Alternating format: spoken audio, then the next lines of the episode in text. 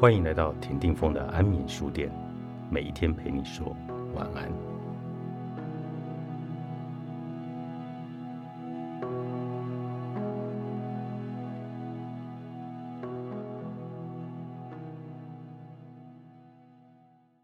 人有优点就有缺点，然而更严重的问题，还是我们把同样的期望也放在自己身上，只许成功，不许失败。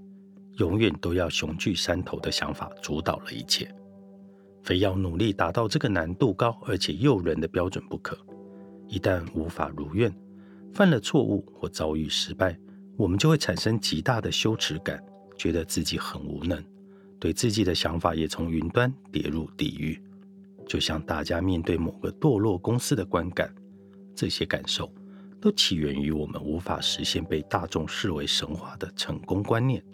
也会对我们产生腐蚀作用，压榨、耗损我们的精力，使我们无法从错误中学习，很难用比较务实的态度对待别人和自己，而不能勇往直前迎接我们的生活及事业。任何人都不可能完美无瑕，也不可能一无是处。我们越是探究别人的生活，越能了解现实生活的复杂。无论哪种生活，乍看之下有多完美。人有多大的优点，就会有弱点。一个人的短处和长处也是同时并存的，仿佛亲密的邻居。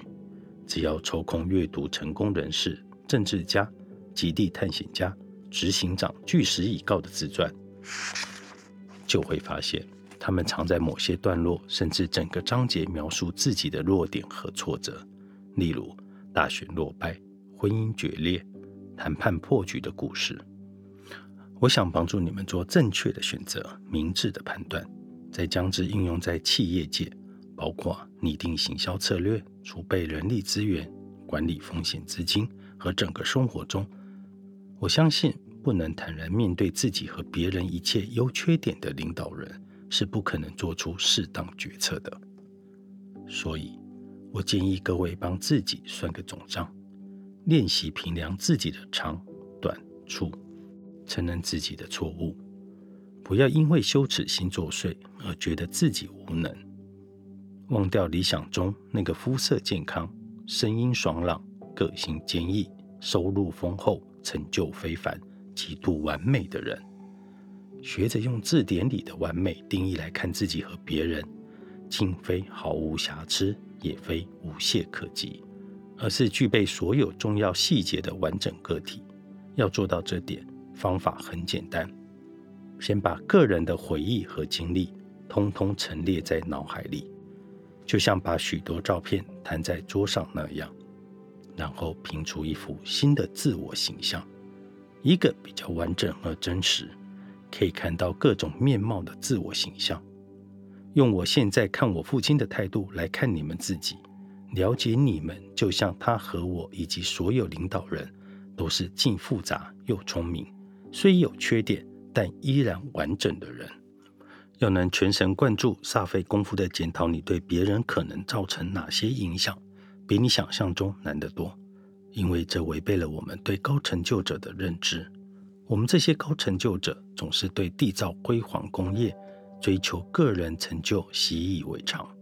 虽然每天接触了许多人，但总是擦肩而过，错过了了解他人生活。改善他人表现的机会，只去注意最能凸显个人成就的东西，例如奖牌、名誉、学位、薪水、头衔，也就是可以拿来炫耀和强调个人的表现，证明自己永远是成功者的象征物。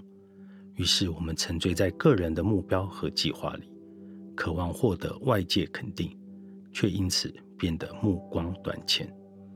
我们每得到一种成就，视野便随之窄化，只瞧见下一次的胜利。这学期获得优等成绩，马上盘算下学期要如何挤进系主任的名单。拿到第一年的红利，就想着明年可以赚进多少钞票。升上副总裁以后，又想知道何时才能拥有私人的专属办公室。追求成功的习性使我们上瘾。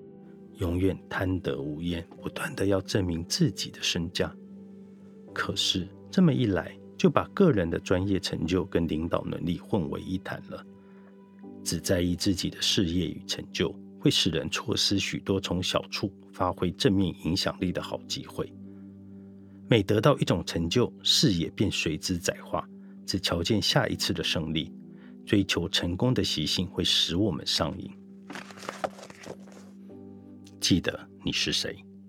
哈佛的最后一堂课，黛西·韦德曼著，天下出版。